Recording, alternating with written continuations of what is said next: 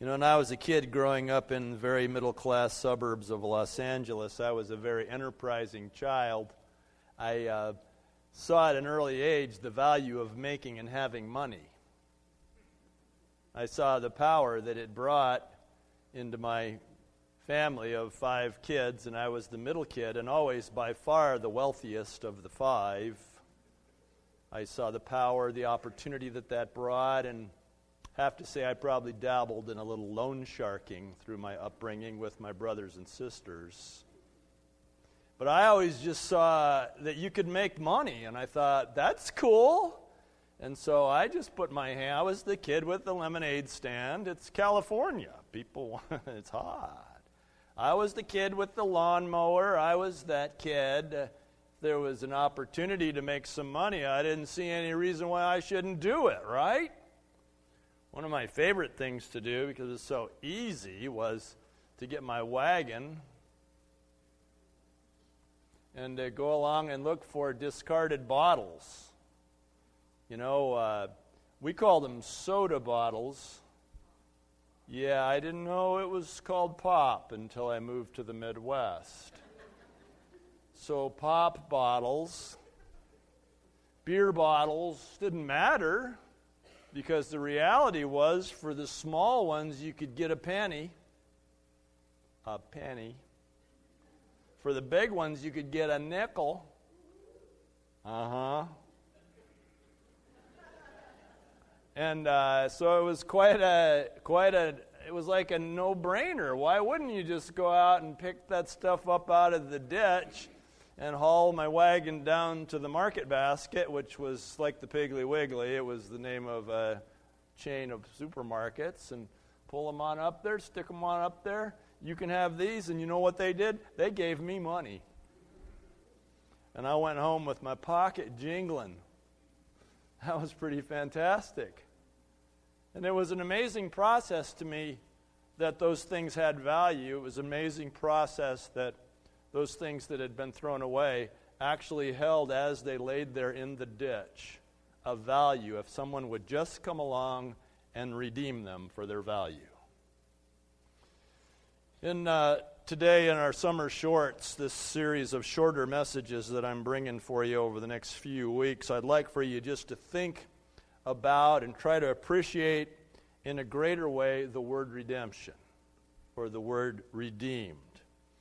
Redemption is a word that's used in our Bible throughout the Old Testament and the New Testament many, many times. It talks about someone being redeemed or redemption. It usually referred to the process that someone needed to go through in the Old Testament to get out of trouble. You had committed an offense, and this is what it was going to take to redeem you. You will pay this price for redemption it was typically something that had to happen to absolve a person from their guilt. They'd done something, nobody's arguing about that. Okay, what do you have to do now not to be guilty? In the massive number of references I could give you in the New Testament, I've chosen today for you just to briefly focus on one verse, Ephesians chapter 1, verse 7. And I know it's not typically my practice just to fix on one verse without developing context and stuff. But I just want you to just focus on this single verse in Him, meaning Christ. In Jesus, we have redemption through His blood in accordance with the riches of God's grace. In Jesus Christ, you have redemption. The Bible says this over and over and over again. Through the blood of Christ, you have been invited into a process of being redeemed, of redemption. And uh, how much redemption is available to you? Well, it's according to what? It's according with the riches of God's grace. So when you're in that state of mind, when you're arguing with God about what a schmuck you are, you know this? Don't raise your hand and you say, I can't possibly consider myself to be a Christian because of all this stuff that I've been about, well, then what you have to do is focus on the truth of God's Word rather than the message of the enemy. And the truth of God's Word is that the redemption that God is offering you is according with the riches of God's grace. The riches of God's grace. God is graciously wealthy, and He has unlimited grace to offer in our times of need. In Him we have redemption. We are drawn into a process of redemption where we're redeemed in accordance with the grace of God.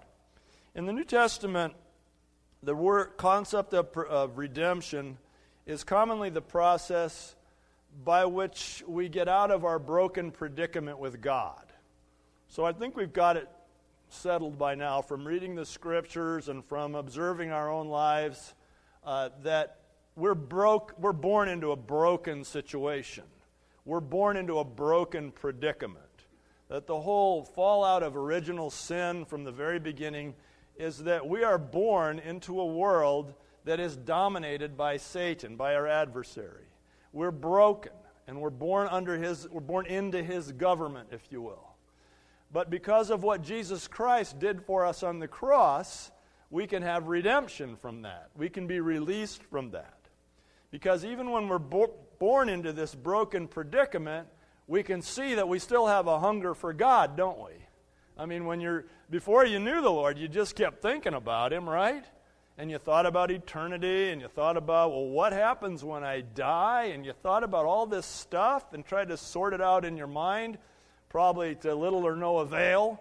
Tried different approaches and you wound up back at the same spot because you never escaped the government into which you were born. But because of Jesus Christ, He came and He said, I'm going to, I'm going to rescue you from this predicament and give you opportunity to have a fully restored relationship with the God that you crave. Does that make sense? That's what redemption is. Redemption is the process of rescuing you from your broken predicament.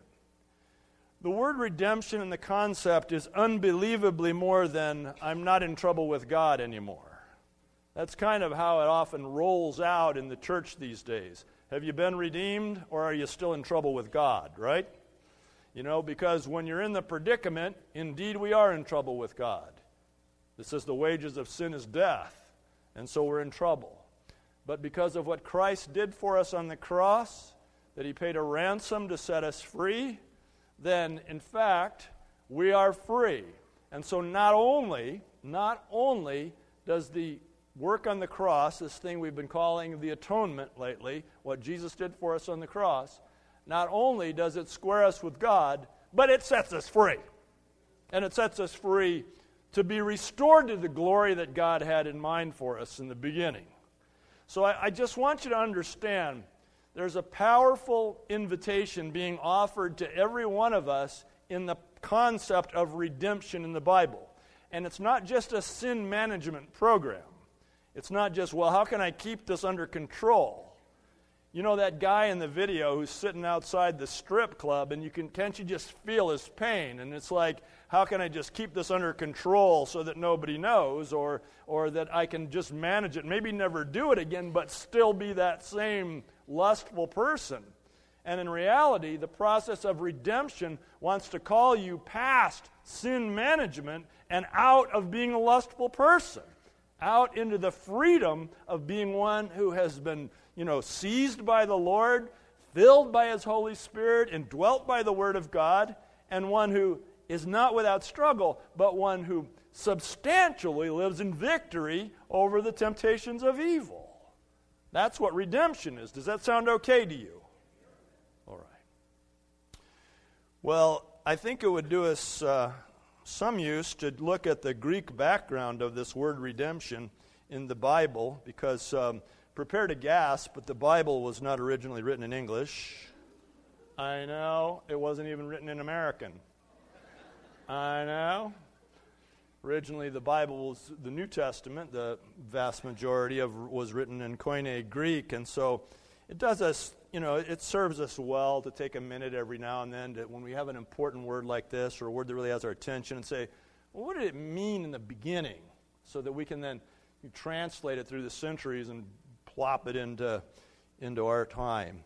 And uh, the word uh, redemption is apolutrosis. You say that's kind of fun. Go ahead. It's a lu, and you have to raise your eyes. Apolutrosis, okay? I just give you the Greek word uh, to show off. Because I paid a ton of money and studied for a lot of tests and sucked up to a lot of professors over the years to, to be able to do that. And um, you guys hardly ever seem interested in any of my big words, so I have to throw them out there every now and then. Just to, okay, then. Uh, apolutrosis it's a compound word. You know, we have compound words in English. You know, have two words hooked together. It's apo, which is used uh, 616 times in the New Testament. It's a very common word, and it means to separate or to leave. So maybe immediately you're thinking of, oh, this is about separation from God. And it is, because the part of our predicament is we're born separated from God. But it's also used very commonly and throughout the New Testament, like I'm going to leave and go to Galilee. I'm going to apo my way. Oh, I'm going to split. Okay, I'm going to take off. So er, it's not used in reference to our situation with God 616 times. It's just a common word that means separate or the issue of being separated. And lutron is only used three times in the New Testament, two of which are in Gospels, which record Jesus in the same, you know, the same quote. And so it's really only used two separate times. And lutron means ransom, which I love the word ransom. I think you're probably catching on to by now. The word ransom is to pay a price for someone who's in captivity. And that's exactly what this means. And when Jesus said the Son of Man did not come to be served, but to serve and to give his life as a ransom for many, it's the explanation of this mysterious spiritual otherworldly parallel reality existence in which we live, where we are caught as, as prisoners to Satan, and God has come through his Son Jesus Christ and has paid a ransom. So this word, this word redemption in the Bible is a combination of these two words, meaning that w- the redemptive work of Christ on the cross was to pay a ransom for us so that our separation problem would be solved. Does that make sense? so that we're being held in captivity here and God's over there, and you're born with a craving to be over there, aren't you? You're born with a huge curiosity about God. That's because He's still in there. The image of God is still in there. And so, as the Holy Spirit comes to you and visits you in your captivity, and as you finally wear out on trying to trying to put to death that craving by all the stuff you do to yourself, raise your hand. Anybody know what I'm talking about? Okay? And you finally give up, then you come to Christ, and He says, Oh, by the way, here's the door. Here's the big door that I made for you to get out of captivity. And so, the concept I want you to just try to embrace is that redemption, or being redeemed, is so much more than just being made right with God for later when you go to heaven. But it's about being released from captivity You've been, a ransom has been paid for you so that you can step out and not just manage your sin, but day by day and by the work of God in your life, become a different person so that person no longer lives.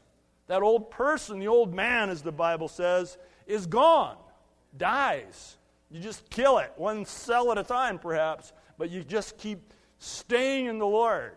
How many of you have noticed that when you stay in the Lord, that those behaviors seem to interest you less. And then when you begin to wander away and go, well, whatever, I'm not going to do that for a while, you go, how did I get back here again? The Apostle Peter said it's like a dog returning to its own vomit. That's in the Bible. It's a graphic image, isn't it?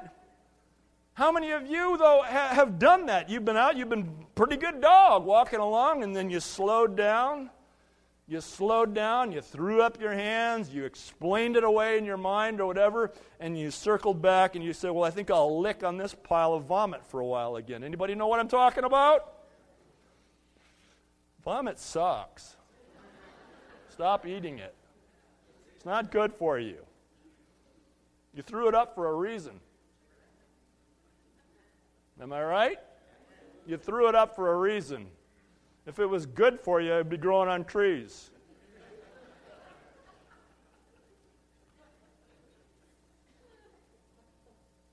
Redemption is about living a full, fully free life. So much more than just getting out of hot water we were in with God, but rescued for a purpose to restore be restored for our intended glory. And it's a process, not an event. It's like with the, with the pop bottles, it's a process, not an event. Four things have to happen with pop bottles in order for them to be redeemed. Same thing has to happen with you. Ask me what they are. The first one is you have to be reclaimed from your discarded state. You have to be reclaimed from your discarded state. I mean, some person was driving along when I was a kid and go, I'm done with this. I have no use for you. You are of no value to me. Boom. Out the window it went. And you have to be reclaimed. Along comes Tommy with his flowing blonde hair. Huh? Flew on. Done flew away. And I would walk along and go, well, what was of no value to that guy is of great value to me. Their stupidity is my opportunity, right? And so I would reclaim it from its discarded state. Huh. These lessons have impacted my ministry all of my life. My ministry is about reclaiming the discarded. If you're here and you're broken and you're discarded, you're marginalized, you're stuck in the ditch, thank you for coming. You're why I'm here. I just put up with these other people. They pay the rent. You come. But you ask, start by being, dis, being reclaimed from its discarded state. It's in a discarded position. Could lay there forever unless someone came along and rescued. Right? Second, well, these bottles are thoroughly cleaned. They don't just refill them on the spot, do they? And they don't just rinse them out. But back in the day, they'd go through this very serious, hot process to, to thoroughly clean them. They, they weren't ready just fresh out of the ditch, they needed a time of cleansing. The blood of Jesus the Bible says, purifies us from every sin. It cleanses us. When you come into relationship with the Father through His Son, Jesus Christ, uh, the redemptive process, a cleansing occurs. Your blood is cleansed. You are instantly cleansed in terms of your standing before God, but then have you noticed there's a process of getting that stuff out of your bloodstream? There's kind of a sin detox, right? Does anybody know what I'm talking about? And so it takes some time. But there's a cleansing. There's a cleansing. Third things that happen with those bottles is they're relabeled. They're relabeled. You know how the Pepsi looked like, you know, C or something? And it didn't say Pepsi anymore on it. They would somehow sandblast that stuff off of there, and then it would be a clean, new, unlabeled body, bottle, and then they would paint the new label back on there. But changed there's a new label put on, a new name put on it. Beloved, if you've come to Christ, the old is gone, the new has come. And, and Satan calls you addict, and Satan calls you this, and Satan calls you that, and God calls you my beloved. You got a new label. You got a new label in Christ. The Bible says if anyone is in Christ, he's a new creation. The old is gone, the new has come. You get a new label out of this. So you're not walking as that old person anymore. But you're standing in community, you're standing in life as a, as a reflection of the glory of God because it says Jesus on you now. And then the fourth thing is these bottles were refilled. New product put in. New product put in. Capped up, ready to go. Have you been filled with the Holy Spirit? Have you been filled with the love of God? Are you allowing yourself to be immersed in the Word of God? Are you inviting God just to fill you with whatever it is He wants to fill you with? This is the fourth step in the redemptive process. Redemption isn't just about bowing before the cross and being set, get your get out of hell free card. It's, it's about a lifelong process of getting free and not being that old person anymore, but being reclaimed and cleansed, relabeled, refilled. And that's what God wants to do with us. That's redemption. I just wanted to expand the concept for you today. I hope that video just speaks to your heart about the possibilities of your life. I hope that you can crumple up that old picture of yourself. Stop identifying yourself as that. If anyone is in Christ, he's a new creation. You might ask, why would God want to do that for me? I'm such a schmuck. Why would God want to do that for me? I was thinking about that this week, and you know, the reason that I could get money for those bottles was because somebody else had already paid a deposit on them when they took them. Somebody I didn't know had already paid for them. And so I just thought, well, I'm just going to go and get their money. Seemed like a great plan. But somebody else had already paid for them. That's why they had value. Because somebody else had already paid for them. Why would God want to redeem you? Because even in our sinful state, He has still sown value into us as His beloved creation. In spite of the fact that He full well knows we're going to be born into a broken predicament, into a broken world, He still sows the image of God, however broken inside of us, and there's value inside of you. And you can't sin your way out of that value. Some of you are pretty aggressive sinners, you're getting good at it. But you can't sin your way out of the value. It doesn't change your value. And so redemption is about God coming along. Why would He do that? Because you already have value. You have value inside of you, waiting, waiting to be blessed by God and nourished into what He has in mind for you. Was really praying about how to say something here today that would really stick with you, and I wasn't really feeling like I was landing on anything until Friday. I love that Jesus Calling devotional. I just love that little book. Does anybody read that? It's amazing. And it's so simple. It's one, it's like this much. And what Sarah Young has written this 365 day devotional called Jesus Calling. And every day she uses scripture and takes the meaning of the scripture that she lists for you, if you care to go look it up but she makes a statement to you about what this scripture means as though she were God, as though she's taking the first person perspective of the scripture and saying this to you from the Lord. And it's so enriching, it's so encouraging. And so on Friday this week, I was reading through it as I was getting my day going in the morning, and, and this phrase crossed my eyes. On behalf of the Lord, Sarah Young said, I know the worst about you, but I also see the best in you. I know the worst about you, but I also see the best in you. And that's the value.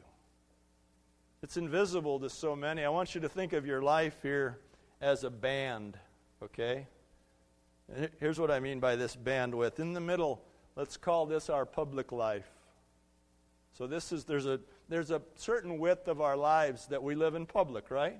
And everyone can see and we go to work and we have our relationships and we watch TV and we drive on 270 and we do all these things, right? In this public every, anybody's free to watch. But outside of that, there are some less public realities, right?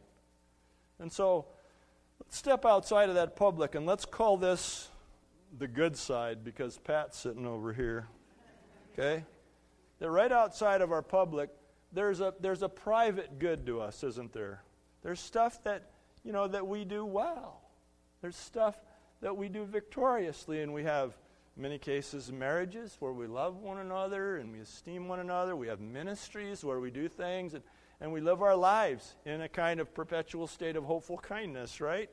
And it's, it's private. It's, it's, not, it's, it's not anything we announce with trumpets, but it's, it's known to some. Well, back over on this other side, just step over the public, and over on this side, because John's here, this is the bad side, right?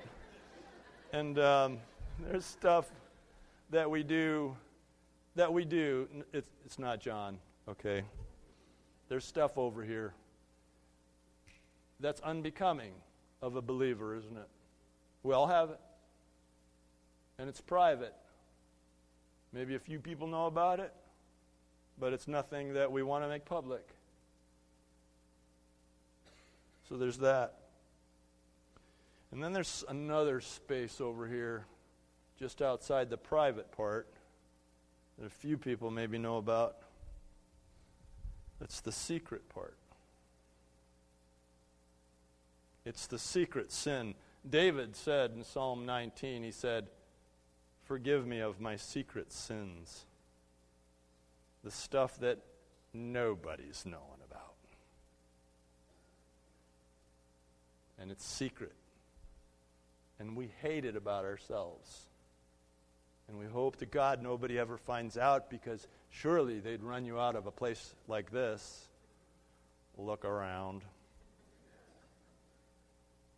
But it's secret. But as much as there's this secret side of you that you just pray that God will someday conquer in your life. Private, public, private good. There's also a secret good side of you. There's a side of you that it's just good and nobody else knows about it, right? And you just do it and you don't expect, well, maybe a little in your marriage. You're like, man, if she only knew how good I was, I. But you know, you're just functioning in a good place, nobody knows about it, and you're like, ah, that's in me too. This is the value that God is reaching for to redeem right here. This is the value because He knows you. Yeah, He knows the worst about you. He knows that secret person over there, but He also sees the best in you. When no one else sees it, God sees it. And that's the part that he's breathing into life through the Word of God and the power of his Holy Spirit. And that's redemption.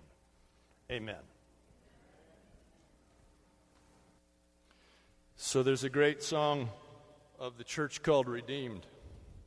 And um, I might not be the smartest person in the world, but even that one occurred to me. Maybe we could uh, just worship the Lord and respond in our hearts to Him.